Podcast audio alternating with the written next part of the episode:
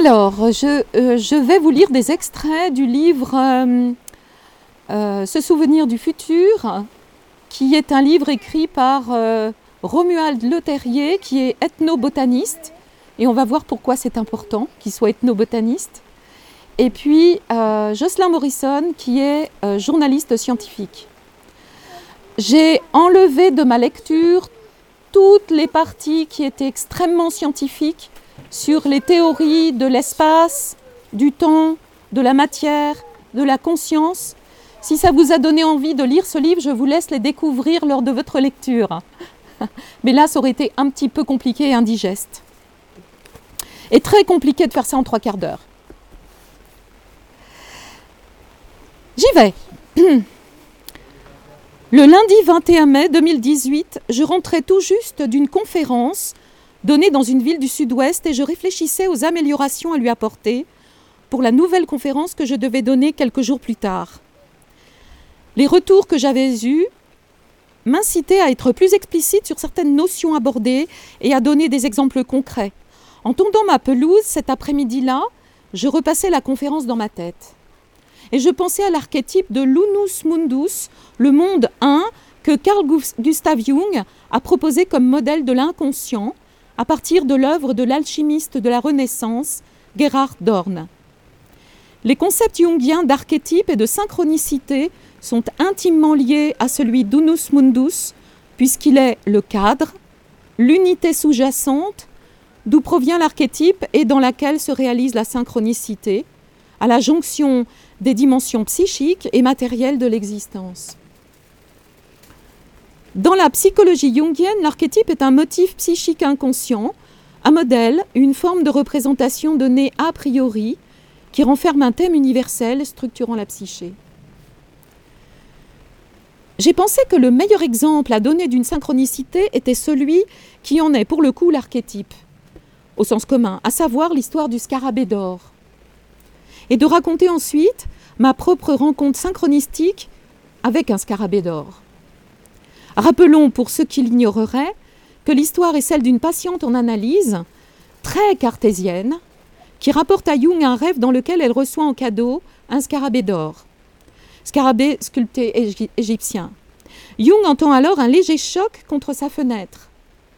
Il ouvre et recueille dans sa main un scarabée doré. « Le voilà votre scarabée », déclare-t-il, et l'épisode va provoquer un déblocage dans la cure de cette patiente en perforant son rationalisme. Pour ma part, je me trouvais quelques années auparavant avec notre ami Philippe Guillemant, qui est un physicien, pour commencer à travailler dans son 2e livre « La physique de la conscience », qui traite lui aussi largement des synchronicités. Avant de démarrer le premier entretien, nous prenons notre petit déjeuner dehors et avons commencé à parler d'insectes, de leurs nuisances. En remontant dans ma chambre pour aller chercher mon dictaphone, j'ai eu la surprise de tomber au beau milieu du couloir sur un splendide scarabée doré dans les tons jaunes, tel que je n'en avais jamais vu. Car ceux de ma région sont plutôt dans les tons de vert. Celui-là se rapproche encore plus du scarabée de Jung et m'offre une belle synchronicité dont il est le symbole même puisque c'est le sujet dont nous allons parler avec Philippe et qui va nous amener à tout le reste. Ce qui place notre futur livre sous les meilleurs auspices. Cette synchronicité illustre parfaitement le lien de sens et non de cause qui s'établit entre une pensée et un événement, quasi simultané dans la réalité matérielle selon la principale définition qu'en a donnée Jung. Pour autant, le meilleur était à venir, car cette histoire ne fait que commencer. Une fois satisfait d'avoir tondu ma pelouse et pris la décision de raconter cet épisode-là, lors de ma prochaine conférence, je cède à un réflexe fâcheux et consistant à me saisir de mon smartphone pour consulter Facebook. Les bras m'en tombent presque quand je vois le premier post s'afficher sur mon fil d'actualité. À 900 km de là, Romuald, donc l'autre auteur du livre, raconte qu'il était en train d'écrire pour le livre que vous tenez entre les mains sur une de ses propres anecdotes qui met en scène un scarabée et qu'au moment même où il écrivait le mot « coléoptère », il a senti quelque chose se poser sur son épaule en bourdonnant. Il a alors récolté dans sa main un splendide scarabée doré, le fameux Cetonia aurata, cétoine dorée ou hanneton des roses, l'emblème du phénomène synchronistique. À cette époque, nous avions tout juste commencé à travailler sur le livre. Et Romuald n'avait rédigé que quelques pages destinées à coucher par écrit ses souvenirs d'expériences les plus saillantes. Je m'empresse alors de commenter son message et la belle photo du scarabée en écrivant que je venais, quelques instants plus tôt, de penser au scarabée dans le contexte de ma synchronicité jungienne chez Philippe. Et que j'y vois donc là un très bon présage pour notre futur livre. Or, tout en écrivant le message, je remarque un bourdonnement derrière ma tête et pense naïvement à un bourdon, voire à un frelon. Je n'y prête pas davantage attention, tout absorbé que j'y suis, à commenter déjà cette extraordinaire synchronicité. Mais en me retournant quelques instants plus tard, je constate qu'un scarabée doré a heurté ma fenêtre et attend sagement sur le dos à l'entrée de mon salon, agitant doucement les pattes tel l'insecte kafkaïen. Je comprends alors que c'est lui, selon toute vraisemblance, que j'ai entendu bourdonner quelques secondes plus tôt quand j'écrivais mon message. Le problème des synchronicités est qu'elles font sens pour celui qui les vit, mais qu'elles sont souvent difficiles à partager, car elles s'accompagnent précisément d'un contexte psychique qui peut être délicat de décrire. J'ai souvent vu des cétoines dans mon jardin, car elles sont friandes, notamment des fleurs de pyracantha. Et le printemps est une époque normale pour en observer. Mais il se trouve que je n'en ai pas revu au cours de ce printemps, ni au cours de cet été-là. Pour Romuald, c'était la première fois qu'il en voyait une dans son jardin, et il n'en a pas non plus revu par la suite. Quelles sont les probabilités pour que nous ayons tous les deux une cétoine dorée quasiment au même moment, alors que nous pensons tous les deux sans le savoir, et dans des contextes différents, à 900 km de distance, au fameux scarabée de Jung ? Elles sont bien sûr infimes, même s'il se trouvera toujours des fondamentalistes de la raison pour nous parler de simples hasards. N'épiloguons même pas sur le sens du mot, car il en sera beaucoup question dans la suite de ce livre, et nous allons y revenir dès cette introduction. Il s'avère que les sagesses ancestrales des chamanismes et traditions spirituelles sont rejointes sur de nombreux points par les développements les plus pointus de la science contemporaine. Comme si la boucle était en passe d'être bouclée et que nous allions enfin retrouver le sens perdu dans cette parenthèse matérialiste de quelques siècles. Dont on ne peut pas nier par ailleurs qu'elle ait permis un certain progrès, les réflexions sur les notions de conscience, de matière, de hasard, de temps, d'espace révèlent notre immense ignorance. Mais c'est aussi un progrès de la connaissance que d'en prendre acte.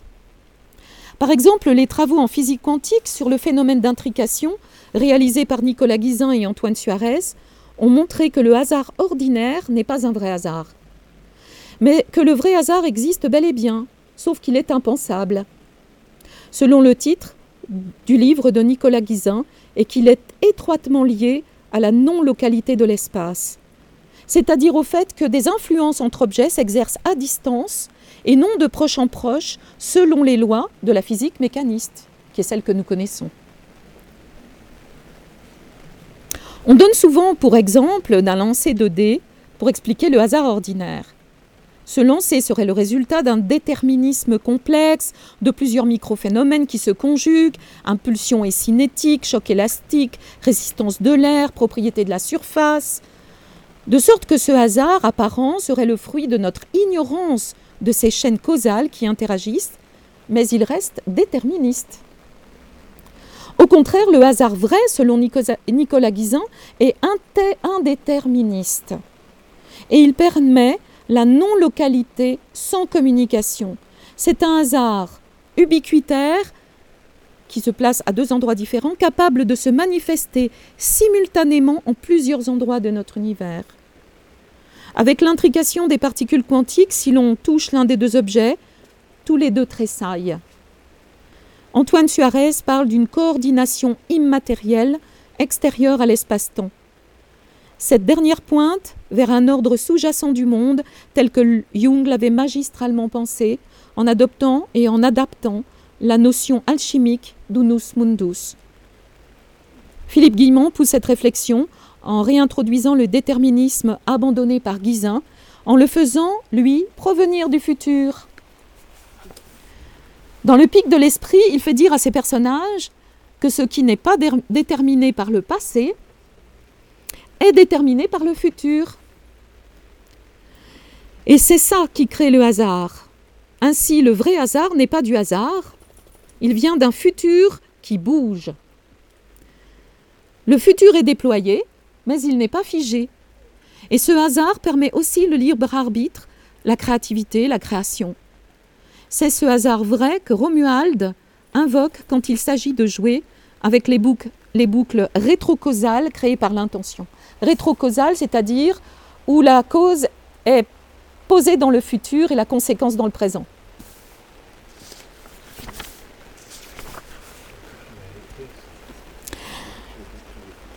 Ainsi, le hasard ordinaire semble être un effet de notre ignorance des causes et le temps un effet de notre ignorance du monde.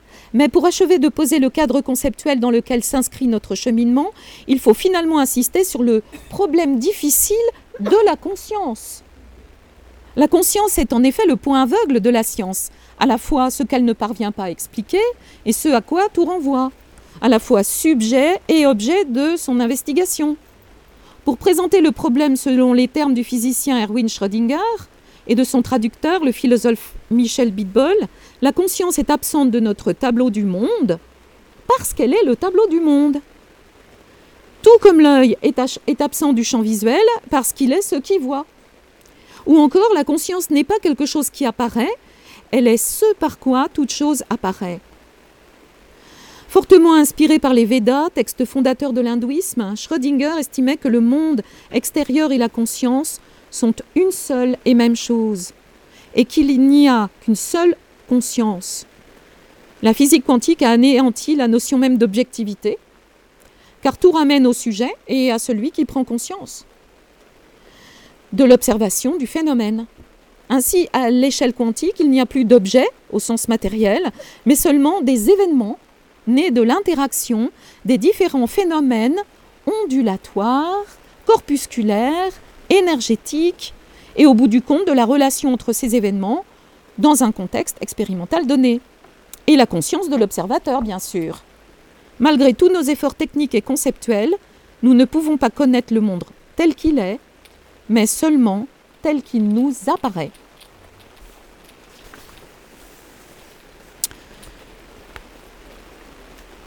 Si nous n'avons pas accès aux choses et aux objets, mais seulement à l'expérience des choses et des objets, quelle différence cela fait-il ? Elle est cruciale, parce que c'est sur cette distinction que se fonde toute la notion de réel. La réalité est-elle ce qui apparaît à nos sens, et ce sur quoi nous pouvons parvenir à une espèce de consensus ? Même pas, nous dit le neuroscientifique britannique Anil Seth, car il s'avère finalement que cette réalité-là est exactement de la même nature que des hallucinations sur lesquelles nous serions collectivement d'accord. Puisque nous n'accédons qu'à une représentation du monde, ou plutôt une représentation de notre relation au monde. Cette réflexion oblige à mettre en doute l'habitude que nous avons de juger irréelles les expériences issues d'états modifiés de conscience ou de vision au sens chamanique.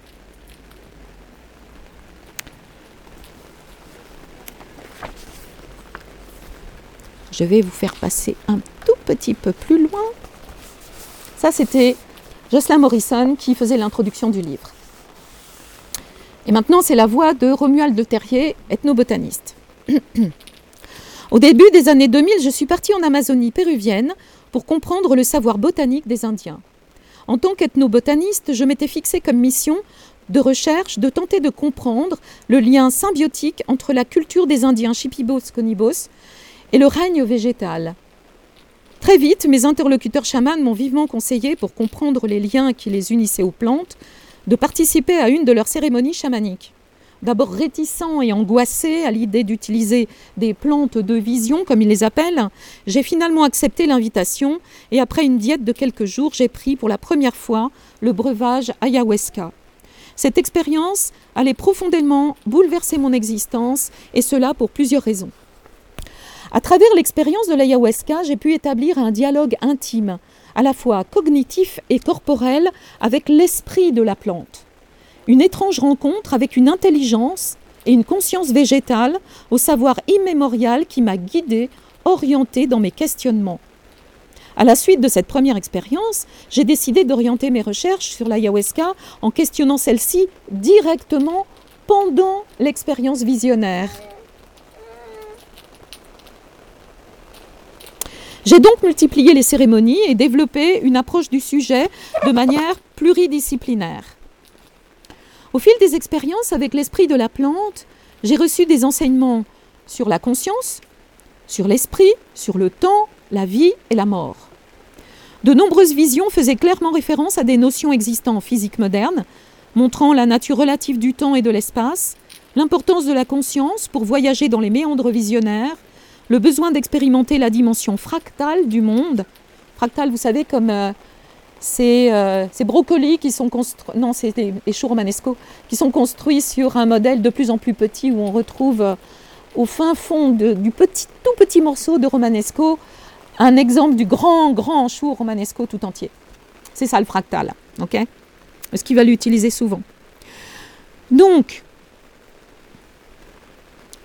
des expériences montrant la nature relative du temps et de l'espace, l'importance de la conscience pour voyager dans les méandres visionnaires, le besoin d'expérimenter la dimension fractale du monde ou de percevoir d'une façon simultanée les réalités multiples du multivers quantique de conscience. Parce que c'est comme ça que les physiciens quantiques le représentent, hein, qu'il y a une multitude d'univers de conscience. L'ayahuasca m'a permis de faire des connexions et des liens que je n'aurais jamais réussi à concevoir seule.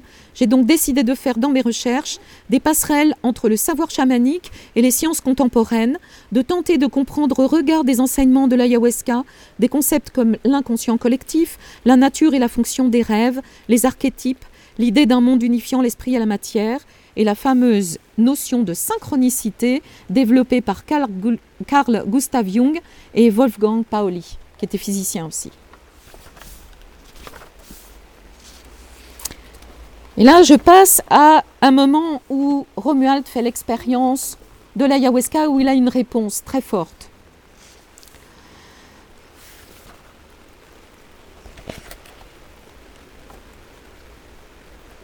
J'avais décidé de questionner l'ayahuasca sur la nature du temps et de la réalité.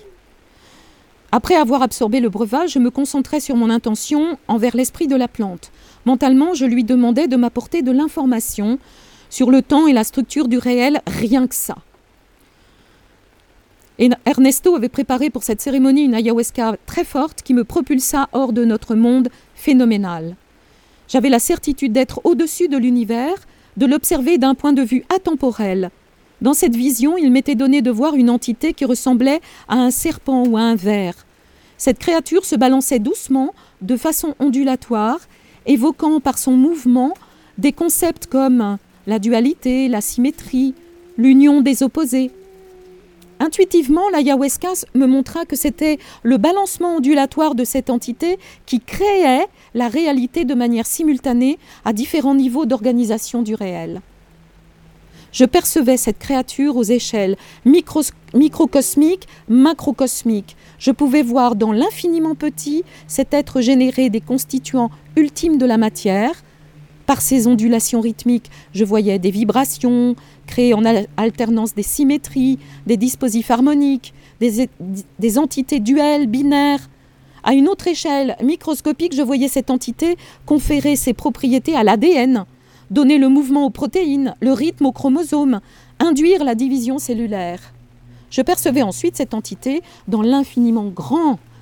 Celle-ci englobait tout le cosmos, l'univers entier était contenu dans cette créature depuis son origine. Cet être était en fait le temps. J'entendis une voix dans mon esprit me dire que cette entité était un nom du lien.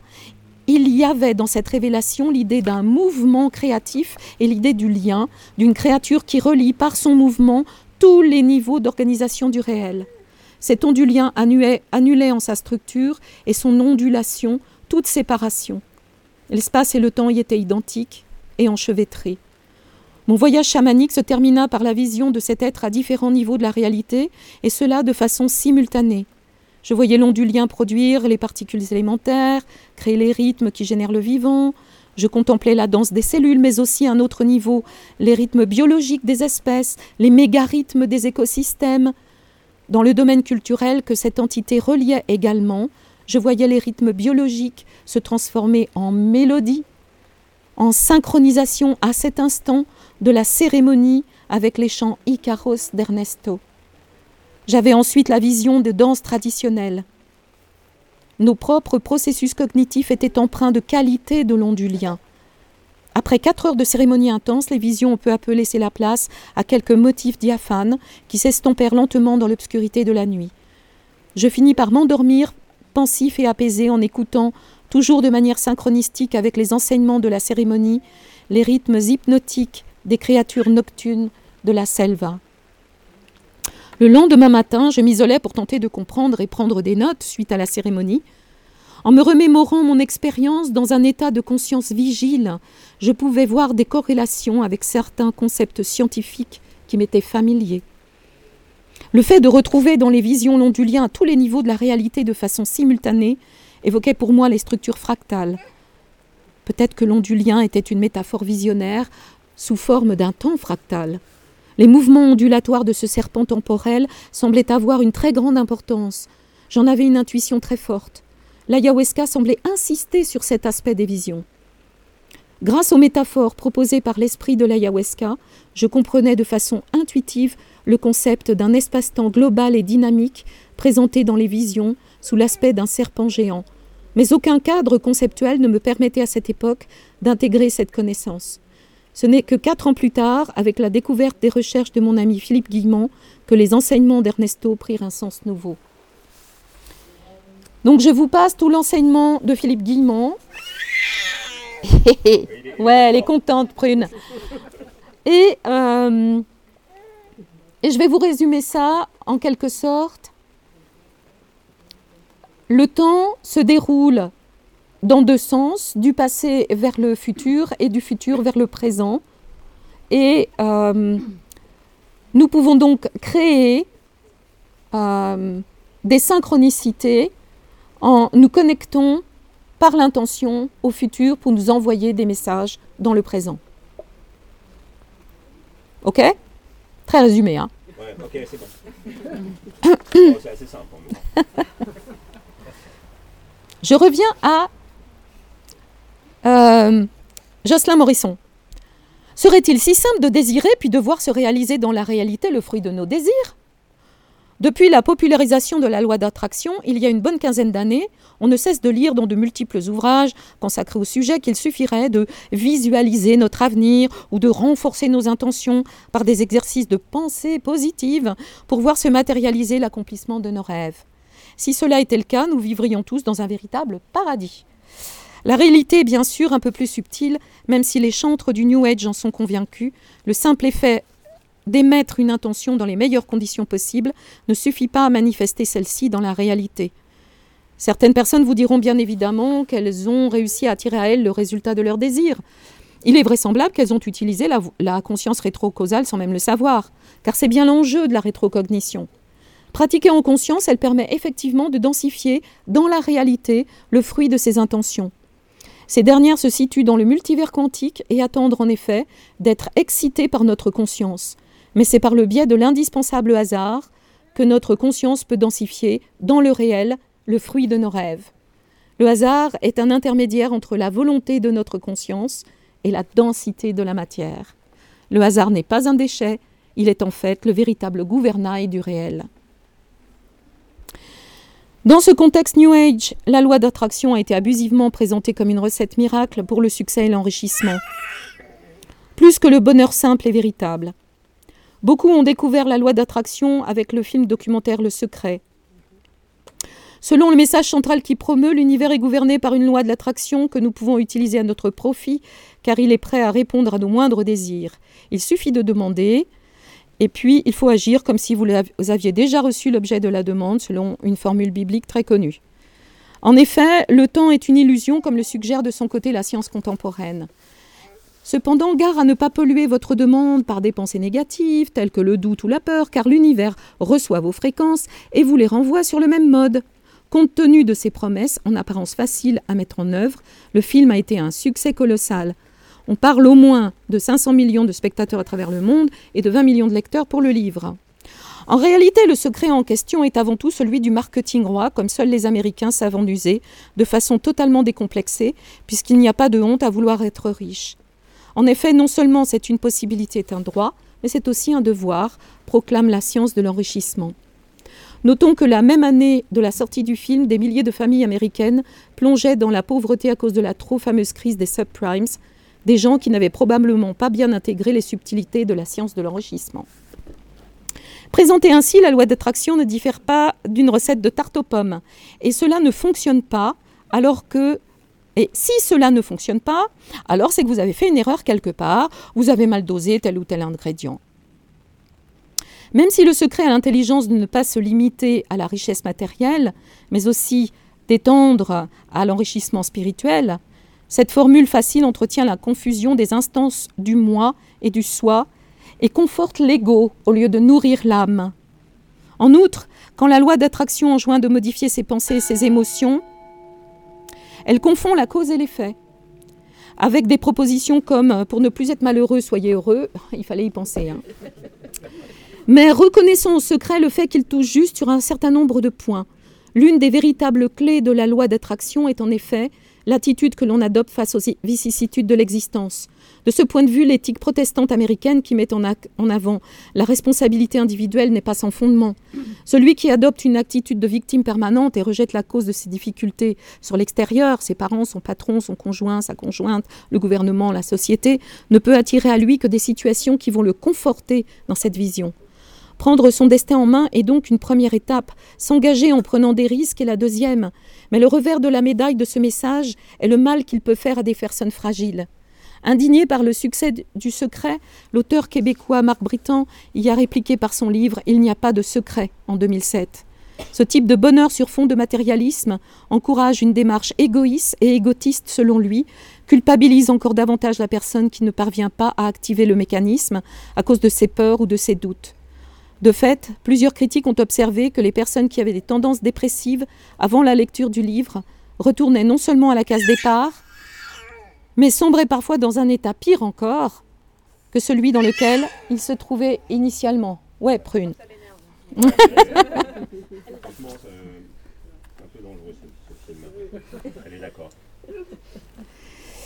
Utilisée à des fins d'enrichissement ou de réussite personnelle, la loi d'attraction ne nourrit ainsi que le matérialisme spirituel, tel que le Rinpoché tibétain Chögyam Trungpa l'a identifié en Occident dès la fin des années 60.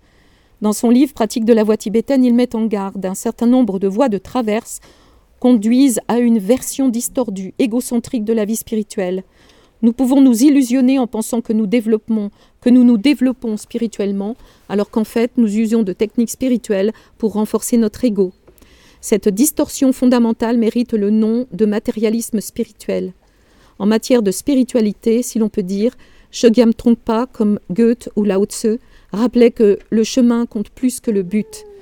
À chacun de prendre garde à ne pas s'égarer.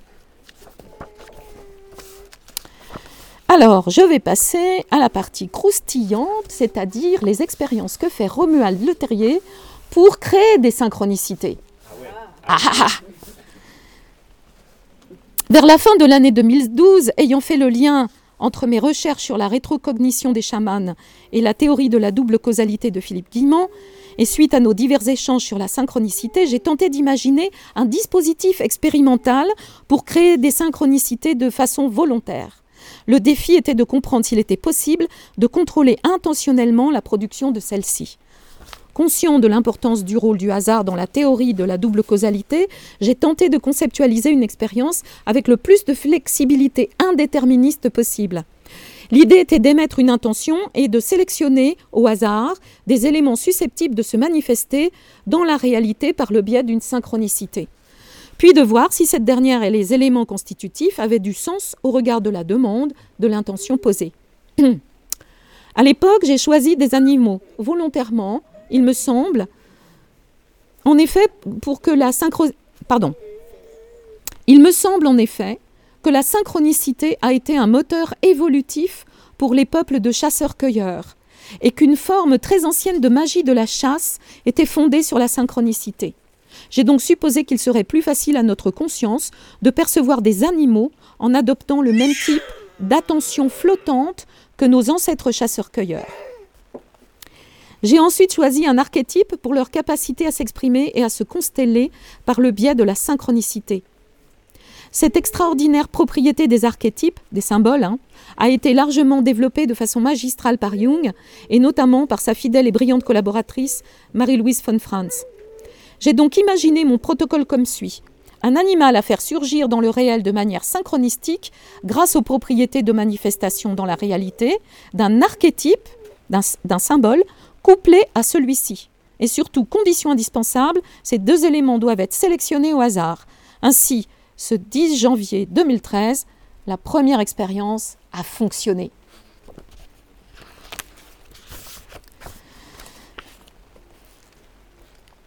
Je me suis munie d'un magazine avec des photographies d'animaux. J'en ai découpé une 50aine, représentant des reptiles, des mammifères, des oiseaux, etc. J'ai ensuite choisi de façon aléatoire, dans un ouvrage symbolique, une 50aine d'archétypes, dont j'ai recopié les noms sur de petits morceaux de papier. J'ai ensuite disposé deux boîtes, l'une contenant 50 photographies d'animaux et l'autre contenant 50 archétypes. Le 10 janvier 2013, c'est dans un état d'esprit plutôt détendu que je m'apprêtais à réaliser ma première expérience. Pour être honnête, je ne croyais qu'à moitié à l'efficacité de mon protocole, compte tenu du conditionnement rationaliste dont nous sommes l'objet depuis l'enfance. C'est donc sans enjeu particulier et avec une motivation minimale que j'ai plongé la main au hasard dans la première boîte contenant les photographies d'animaux. Lors de ce tirage, ma main a accidentellement sélectionné deux. La première que j'ai regardée était celle d'un rat et l'autre un hérisson que j'avais malencontreusement tiré en même temps. Bien embarrassée par ces deux photos, alors que je voulais n'en sélectionner qu'une, j'ai choisi de retenir pour mon expérience la première et j'ai donc pris le rat pour délaisser volontairement l'image du hérisson. Lors du tirage de l'archétype, en revanche, il n'y a pas eu de doublon et j'ai sélectionné l'archétype du cristal. J'ai donc consigné dans mon carnet d'expérience que je devais voir se manifester une synchronicité dans la réalité comportant le motif rat et l'archétype cristal sous un timing d'une 15aine de jours. J'ai ensuite refermé mon carnet sans trop attendre quoi que ce soit et en ayant simplement consigné dans mon esprit et mon carnet que je devais observer cette synchronicité dans les 2 semaines à venir. 3 heures plus tard, alors que je ne pensais plus du tout à cette expérience, je me suis assise sur mon canapé dans l'intention de regarder un programme télévisé. En saisissant ma télécommande, celle-ci m'a échappé et tombée au sol, ce qui a eu pour effet de zapper sur une chaîne de jeux vidéo. À ma grande stupéfaction, j'ai alors vu sur l'écran un énorme rat dont le dos était couvert de cristaux de quartz à la manière d'un hérisson. J'ai tout de suite compris que la synchronicité venait de se manifester sous mes yeux. J'étais abasourdie. Non seulement il s'agissait bien de ma synchronicité, mais celle-ci s'était manifestée seulement 3 heures après le tirage. Elle avait fait fusionner les 3 éléments qui étaient rentrés dans mon champ de conscience lors de la sélection des éléments. Cette première expérience fut très riche d'enseignements. Elles se manifestaient par le biais d'un événement et elles sont aussi de nature agglomérante, pensais-je. C'est-à-dire qu'elles ont la capacité de faire fusionner les éléments sélectionnés par un biais aléatoire. Je fus tellement impressionnée par cette première expérience qu'il m'a fallu 1 mois pour l'intégrer et surtout pour effectuer une 2e tentative. Je vous passe la 2e tentative, je passe directement... Est-ce qu'elle marche ? Bah ouais. Elle marche. Ah, qu'est-ce que c'est ? Attends, parce que là, on veut avoir le résultat. Est-ce que c'était un poulpe dans le motif, dans l'archétype de la guerrière, par exemple ou... C'était un singe et une chauve-souris qui sont apparus sur des t-shirts dans un supermarché. L'archétype, je sais, il ne le dit pas. Ah si, ben voilà, avec une perle. Avec une perle, d'accord. Voilà. Mais qui imitait un cristal de la première expérience. D'accord. Ok. Je vous donne la dernière. J'ai tenté de réitérer l'expérience et sélectionné pour l'animal un ours noir à collier, l'archétype, celui de l'océan. J'ai décidé de réduire le timing à seulement 1 semaine. Comme pour la 2e expérience, j'ai consigné les 2 éléments en décidant de lâcher prise et d'attendre la manifestation de la synchronicité. Le soir même, j'avais laissé la télévision en fond sonore pendant que je faisais ma vaisselle, quand une phrase du film en cours de diffusion attira mon attention. Il s'agissait de la famille Adams. Environ au premier tiers du film, les 2 héros voguent sur un océan souterrain situé sur leur maison et Gomez dit à son frère fétide « Je connais ton amour pour l'océan ». Je ne peux alors m'empêcher de prêter attention au film. Le reste est tout bonnement improbable au regard de mon expérience. Féti des Gomez ouvre ensuite la porte d'une pièce qui évoque un cabinet de curiosité. Et là, au premier plan, se trouve un ours à collier, appelé aussi ours noir d'Asie, ours du Tibet, doté d'une trace blanche en forme de V sur la poitrine. Mais ce n'est pas tout. Après l'océan qui avait attiré mon attention et l'ours à collier, je m'aperçois que la tapisserie de la pièce est une évocation directe de la synchronicité. Il s'agit de l'image d'une gravure sur bois issue d'un livre de Camille Flammarion qui montre un pèlerin passer la tête hors du monde pour regarder derrière. Cette image connue sous le nom de gravure au pèlerin est devenue l'emblème iconographique de la synchronicité, puisque c'est l'image qui illustre la couverture du livre de Jung. Et c'est mon papier à lettres. Synchronicité. Cette image-là, c'est mon papier à lettres. Je mets ça quand je vais avoir un joli cadre. Et la synchronicité d'avoir Laurent qui a un papier à lettres avec ce tableau dans notre groupe. Comme si les réalisateurs de la famille Adams avaient construit leur film pour qu'ils répondent à mon expérience. Bien sûr, il n'en est rien. Mais ma conscience a créé un événement par rétrocognition qui a densifié dans la réalité cette incroyable synchronicité. L'intérêt de cette nouvelle constatation synchronistique est qu'elle révèle ici une information qui peut être traduite ainsi. Cela est bien ta synchronicité, car en plus, la synchronicité est directement évoquée dans l'événement synchronistique. Comme si l'expérience était auto-référente. Non seulement les éléments aléatoires étaient présents, mais cela dans un contexte faisant directement référence au but de l'expérience, comme une sorte de message, un encouragement disant « Oui, tu es sur la bonne voie, la preuve !» Mais ce n'est pas tout. La suite du film contient une séance où Fétide touche une carafe en cristal qui a pour fonction de dévoiler un immense trésor dans une sorte de cathédrale cristalline. Je constatais à nouveau la prégnance de l'archétype du cristal et j'étais tellement stupéfait par cette expérience que j'ai décidé de faire une pause pendant 4 mois. J'avais besoin de digérer ces premières expériences et d'en tirer les conséquences. Celles-ci s'apparentaient à de la magie véritable et cela me déstabilisait beaucoup. Ouais. Alors après, qu'est-ce qu'il fait? Il se dit, je ne vais pas faire ça tout seul. Il ouvre des ateliers pour permettre aux gens de créer des synchronicités. Ah, cool. On va l'inviter à Romain Mottier. Ouais, on a eu 4 synchronicités. Fort de mes propres expériences de création volontaire de synchronicité, j'ai voulu en 2017 expérimenter mon protocole auprès d'autres personnes. L'objectif premier était de pouvoir vérifier si elles étaient également capables de créer des synchronicités. J'ai donc imaginé un atelier pédagogique et expérimental collectif pour apprendre à nos participants à créer des synchronicités, mais aussi à pratiquer la rétrocognition au sens d'une acquisition de connaissances en provenance du futur. L'objectif de ces ateliers était avant tout de mener une expérimentation de groupe avec des participants d'origine culturelle et sociale diverses. Ces ateliers nous ont fourni une quantité importante d'informations sur la phénoménologie des synchronicités et leur mode opératoire. Mais ils ont surtout permis de mesurer et de quantifier l'influence du groupe sur la création de synchronicités de chacun, ainsi que sur la réception d'informations du futur. Nous avons pu constater la création de synchronicités extraordinaires, le plus souvent auprès d'un public très matérialiste, parfois sans la moindre croyance ni connaissance préconçue du sujet. J'aime en particulier raconter l'exemple suivant, qui me semble très parlant à cet égard. Lors d'un atelier en décembre 2017 à Bruxelles, l'une des participantes psychiatres de son état avait beaucoup d'a priori sur la possibilité expérimentale de créer des synchronicités. En fait, c'était à ses yeux littéralement impossible et c'est donc avec un esprit très cartésien et très critique qu'elle est venue en observatrice réfractaire. Lors du tirage des éléments aléatoires, elle avait sélectionné, pour ce qui concerne l'animal, l'image du mérion superbe, Malurus cyaneus, ce petit oiseau bleu vivant dans le sud de l'Australie et en Tasmanie.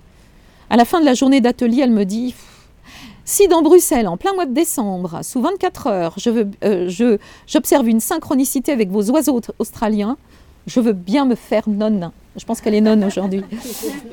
Le lendemain matin, elle me contacta sur mon téléphone portable avec beaucoup d'excitation.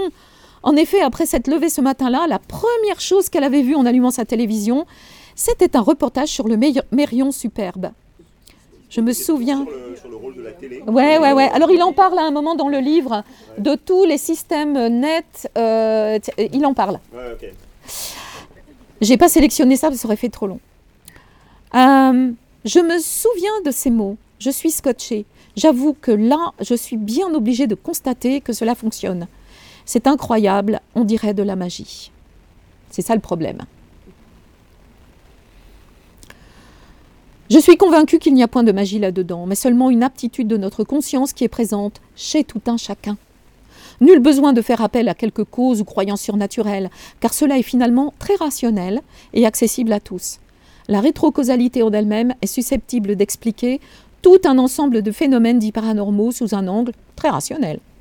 Ce qui a valu au physicien Olivier Costa de Beauregard d'être regardé de travers par certains de ses pairs dans les années 70-80, parce que c'est le premier qui a parlé de rétrocausalité, semble de plus en plus incontournable et confirme l'adage selon lequel les mystères d'aujourd'hui sont la science de demain. Une science plus juste, plus humaine, plus apte à reconnaître ses limites et aussi à créer du sens et du lien. Une science sacrée au sens où l'entendait René Guénon, c'est-à-dire qui n'est pas strictement inféodée aux intérêts de la technique et du marché. Nous vivons aujourd'hui une crise globale, systémique, mais c'est avant tout une crise de sens. Même si elle est clairement d'origine anthropique, la crise écologique majeure que nous traversons ne pourra être résolue qu'en intégrant d'autres collectifs de conscience. Nous savons à présent que nous sommes des êtres non seulement reliés, mais constitués de liens et de relations, des symbiotes imbriqués dans un vaste réseau interconnecté. C'est de ça qu'il parle pour la télé, machin et tout. En intégrant notre pluralité, nous serons à même de nous relier à des intentions en phase avec la vie, au-delà de préoccupations et intentions égoïstes et purement humaines. Nous serons alors collectivement en face pour faire bifurquer notre futur vers un potentiel où seront résolus les problèmes environnementaux. En développant des entreprises en accord avec les intentions du vivant, en coopérant avec l'intentionnalité de la biosphère et de ses écosystèmes, nous serons à même de nous connecter à des collectifs de conscience interspécifiques pour agir de façon symbiotique.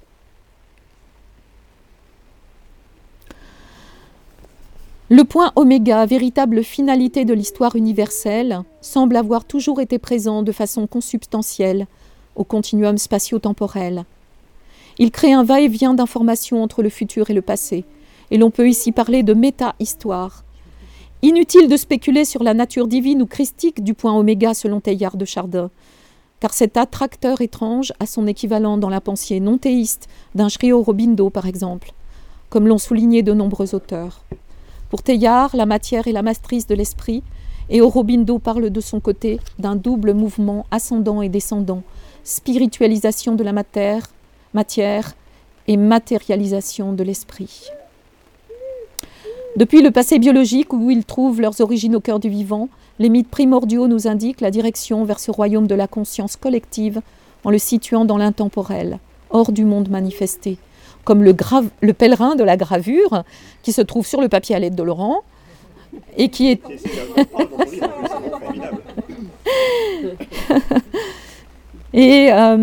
dont l'image est l'emblème de la synchronicité.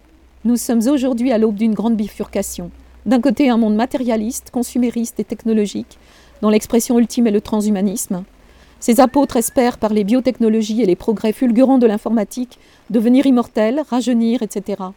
Ce faisant, cependant, ces matérialistes ne font que répondre à une intention vitale originaire qui est de survivre. Et c'est bien parce que la science a exclu de sa description du monde l'existence de l'âme. Eh oui. Et sa possible immortalité ? Que le transhumanisme voudrait prolonger l'existence du corps, ad vitam aeternam. L'intention de survivre est celle-là même qui s'exprime dans les grands mythes universels. Un autre courant existe, heureusement, pour créer un équilibre. Une spiritualité laïque émerge, en effet, depuis quelques décennies. Une spiritualité affranchie des dogmes et des croyances, mais pas de la transcendance, comme le montre Jocelin dans son essai « L'ultime convergence ». Encore un bouquin à lire. Cette conscience spirituelle et écologique vient contrebalancer la dominante matérialiste, mais nous vivons malgré tout dans le paradoxe d'une tension entre deux visions qui restent opposées en apparence et qu'il nous faudra pourtant bien unifier. Comme le disait fort bien le biologiste Joël de Rosnay en 1995, en analysant notamment l'essor d'Internet, la technologie fait partie des organes de la future conscience collective. Le web et ses extensions récentes sous forme de réseaux sociaux, sont l'équivalent de connexions nerveuses d'un méga-organisme. Mais ils doivent être remis à leur juste place. Ils ne peuvent nullement devenir le but de l'évolution en se posant comme une finalité. Il ne faut pas confondre ici la fin et les moyens. Les nouveaux médias technologiques doivent se faire les relais de la conscience collective et non s'y substituer. Les aspirations matérialistes du transhumanisme ont clairement une origine mythique et par ces mythes, une origine ancestrale inscrit une sorte de message primordial au cœur de l'élan vital. Cette technologie doit être une extension de la conscience dans le monde matériel et non la réduire en esclavage. Au-delà de nos origines et de nos croyances, nos aspirations et désirs profonds sont identiques. La synthèse dans une voie médiane entre technologie et spiritualité naturelle permettra d'activer notre pouvoir de co-création de la réalité par la rétoro-psychokinèse. C'est comme ça qu'il appelle ces ateliers.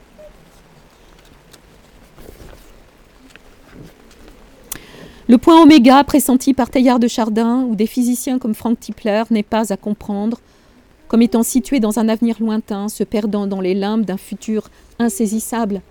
Au contraire, comme l'indiquent les messages symboliques émanant de la conscience collective, la convergence des collectifs de conscience humains et interspécifiques est d'ores et déjà à notre disposition dans les futurs potentiels du multivers. C'est à nous, dès maintenant, de faire descendre ce royaume de la conscience dans la densité d'un futur présent. Non pas un futur qui existe dans 1000 ans ou même un siècle, mais demain. En établissant les premiers collectifs de rétrocognition dont nous faisons partie, par cette lecture, nous allons petit à petit créer les premières cellules de conscience collective. La multiplication de ces initiatives et la création de nouveaux outils rétrocausaux feront émerger par le biais du réseau médiatique le tissu de la conscience collective globale. Ensemble, faisons advenir le meilleur des futurs possibles. Nous ne sommes pas seuls. Depuis l'avenir, nos enfants et descendants nous informent et nous montrent la voie.